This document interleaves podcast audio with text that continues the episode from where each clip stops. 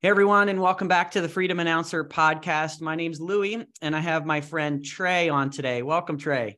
Hey Louie, glad to be on. It's my number three. You told me. I'm excited. Yes, and Trey, it's it's been the first two we did. I was asking you about prayer, um, and and Trey's got a, a lot of, I think, history, experience, um, heart behind prayer and that was sparked from this um, movement of God a number of years ago that that uh, spoke God spoke to Trey about, and you can listen, go back and listen to how that started.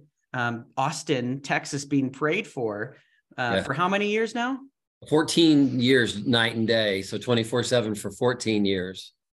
And so, with that, how do you think the um, Austin has changed or you have changed or your church. Right. All of the above. So i've pastored my church for about 30 years which is a unique thing. So about half of it a church with some prayer but not much. And the other for 15 years with a whole lot of prayer. So yeah it's been so much better part two.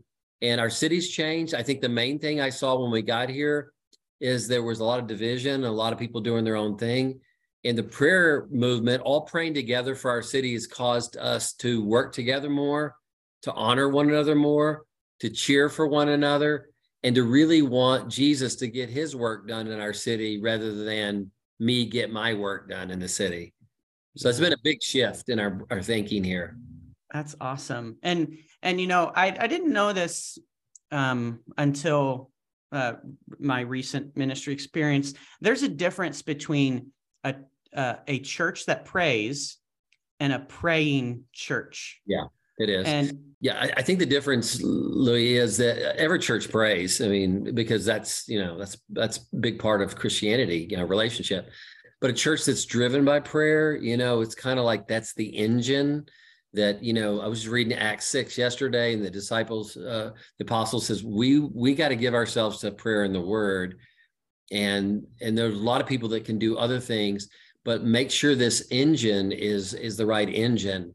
And uh, so yeah so prayer it's a big shift in our lives even for people listening you know like most people listen they love they pray and but to, to have prayer drive everything to say you know when jesus said my house shall be called a house of prayer that's not just the church that's us. Mm always like to say we're living breathing walking houses of prayer. You know that's that's who christians are. So we get to talk to god all day and he gets to talk to us and we get to pray for people.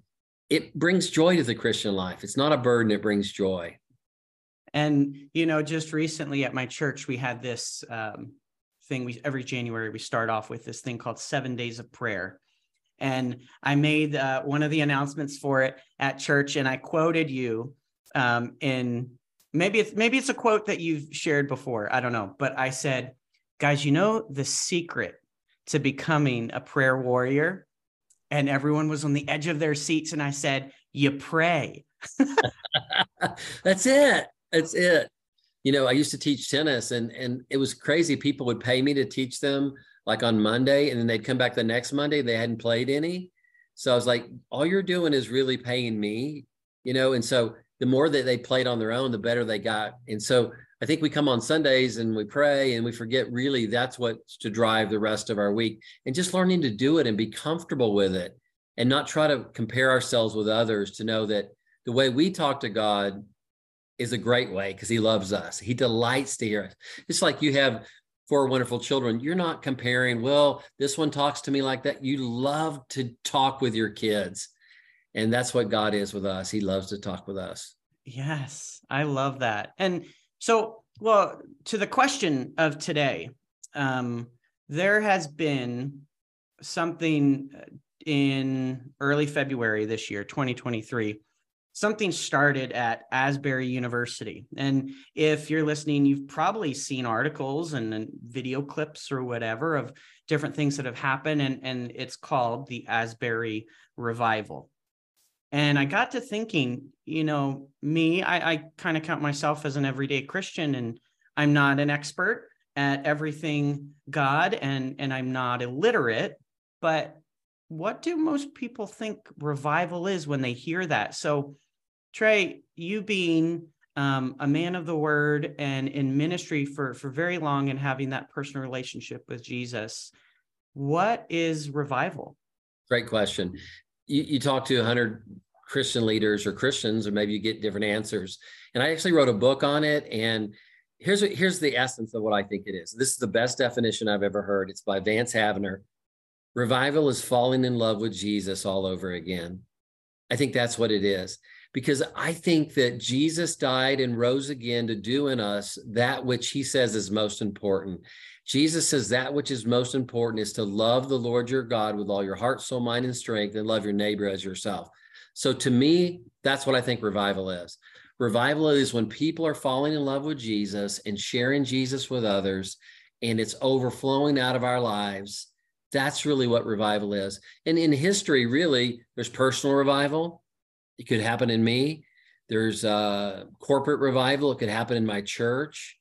There's citywide revival, and it could happen, you know, in a broader base. Uh, like it's kind of happening at Asbury. It started at Asbury, but it's starting to spread to other campuses. And I don't know if you know this, it's probably one of the secrets of this whole deal, but it's starting to spread to churches. I mean, there's definitely awakenings and prayer that's really uh, coming alive in local churches. So and then there's you know big awakenings that have happened you know a few times in history which we call great awakenings and that's when a large uh, number of people experience revival at the same time that love for jesus is is on they're on fire for jesus they're they're in love with him and and when you say a lot of people i think i hear revival and and i think it is a corporate thing but but you're saying also it's a personal thing Yes.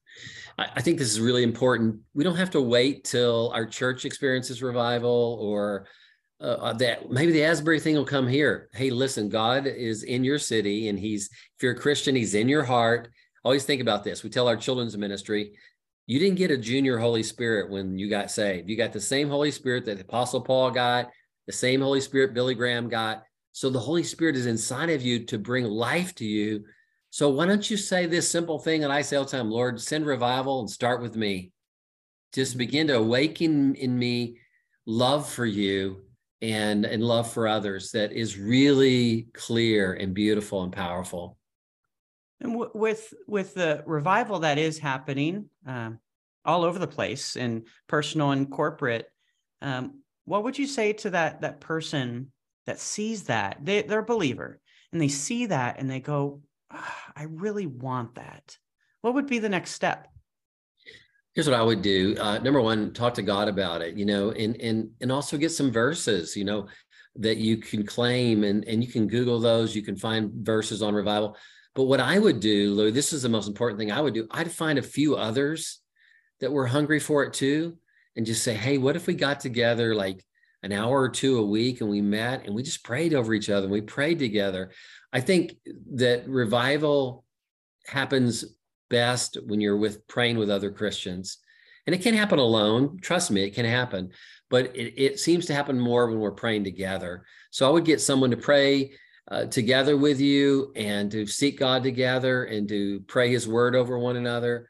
And, you know, I think one of the things is it makes it real normal. Start with your hangups. Like, you know, I'm, I'm having trouble with this addiction. I'm having trouble with in this part of my life or my marriage, get someone to pray over that area and say, because the the love of God poured into our hearts by the Holy Spirit is what revives us.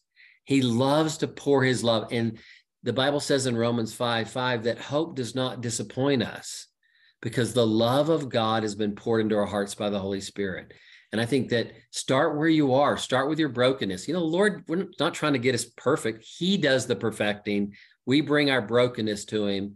And so if you're like me, you got lots of areas that are broken, start getting people to pray for one another and God will revive you. I really believe it.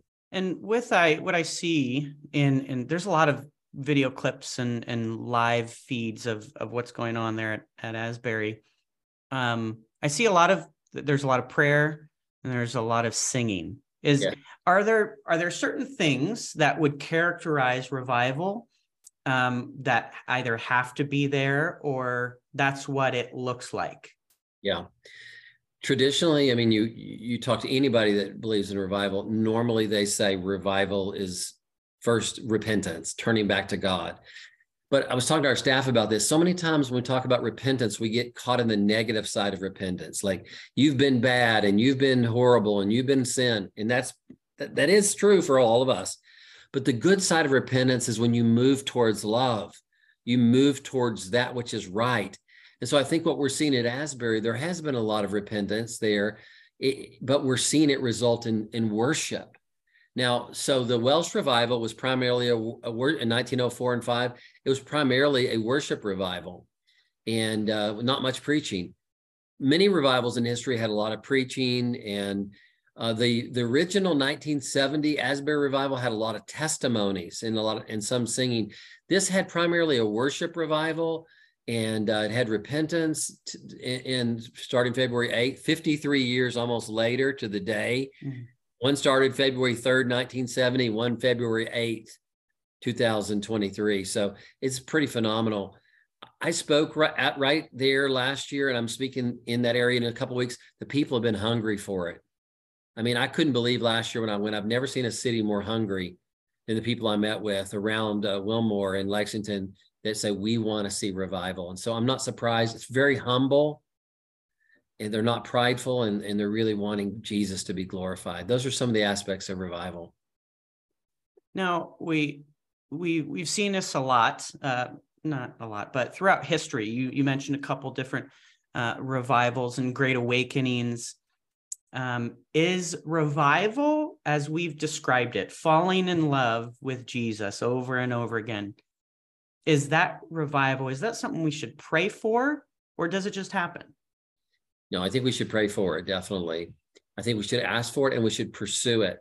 Meaning, like, uh, you know, when you're falling in love with someone, you know, you ask, hey, God, would you help us fall in love? But you also go on dates and you talk and you share. So there is a pursuing of it. There is a pursuing of this. I mean, there there is. We we have to give ourselves towards the things that are most important. And here's what I found over the years is that when you start pressing into God, He'll begin to giving you light to say, look right here, and then press in for more of that and press into more of that. And with us in 2008, when we God spoke to us about leading our city in prayer, he, he said, Trey, press into prayer. For some of you guys listening, it might be, hey, I'm leading you to press into the word here. And I'm leading you to press into prayer for your family or, you know, and, and press into where he's leading you. And I believe he'll lead you for more. He always does that, leads you to more. Wow. And so there's there's many of us that uh, we've seen these clips and videos and articles, and and uh, we want that. Um, you said gather some people around you. Let's let's pursue God together, pray together, read the Word together. Um, what should we expect if we do that? Well, I tell you what happens is generally the Lord takes us where we are and starts giving us uh, more joy, more direction. And, and also, one of the key things is he might lead you to go serve somebody. you know, seriously, I, I, you know, I did a survey. I've been pastoring 30 years. So I did a survey regularly. I do this survey. When did you feel closest to God? And I was always thinking it would be during my sermon or something, right? and honestly, nobody said that. You know what they said? When we were serving when we were serving this person, when we were using our gifts. So many times the Lord wants to revive us in prayer, but then he wants to send us out. See, that's what I think revival is really happening is not, it, it can't just stay in the church. It just can't stay in the chapel at Asbury. It's got to overflow out into the street and out where people are hurting and, and where real needs are. And you begin to serve those people. And I believe as you press into him in prayer with others, he'll say, I want y'all to go share with this person or love this person or serve this person or care for them. And you'll begin to see God extending his love through you to others. And so I a few episodes ago on, on this podcast, I did one about uh, why don't we put feet to our prayer? Because uh, so many of us, we pray for something and God gives us the opportunity to many times be the answer to someone's prayer, and yes. we don't. And we just pray about it.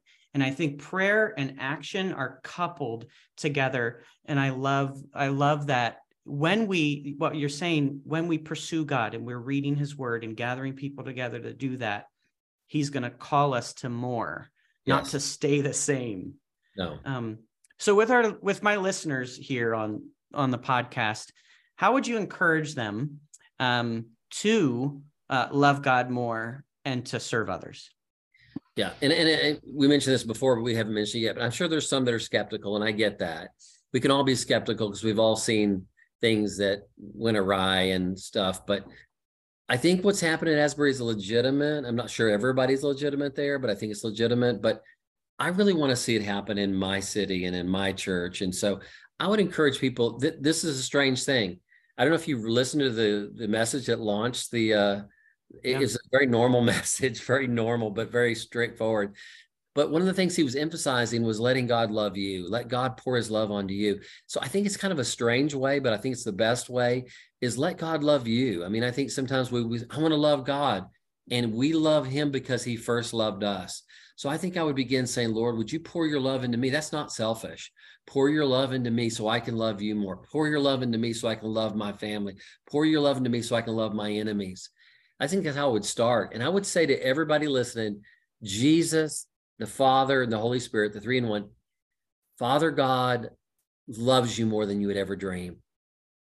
And I think that if we would realize he wants to pour his love into us more than we even desire to receive it, I think that's the place I would start. once you find out how powerful his love is, you'll begin to get revived. And revived is falling in love with the one who loves you and wanting to share it with others. It's very simple and very powerful. Wow. So I hope maybe for those that are listening and even me, this uh, gives some clarity to you know some of those hundred definitions that you mentioned, Trey.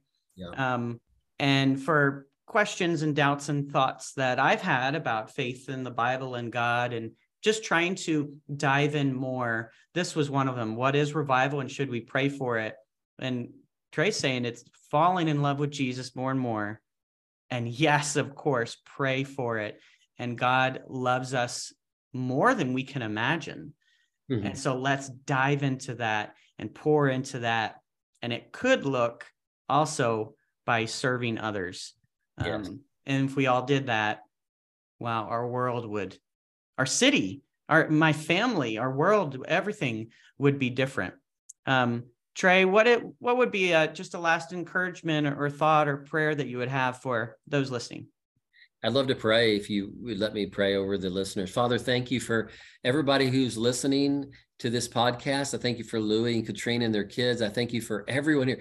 Lord, you, you, Jesus, you came and you died for every person here and you rose again so you could pour out the Holy Spirit upon us and awaken us to love, awaken us to our purpose. So I pray for anyone who feels stuck. Lord, so many times I felt stuck. And then you've come with your love and you've spoken a word to me through the Bible or in my heart that that really brought light and brought me out of my rut. So I pray for anyone who's in a rut that you would speak to them today and speak to them a word of life and hope and joy and yes, revival. Help us fall in love with you the way you love us. I pray this in Jesus' name. Amen. Amen. Thank you, Trey, for your time today. And uh, it's been fun talking about revival. I always love talking with my friend Trey. Um, so, for all these questions and, and everything that come into my head and maybe others' head that are listening to this, this is the Freedom Announcer podcast. Till next time.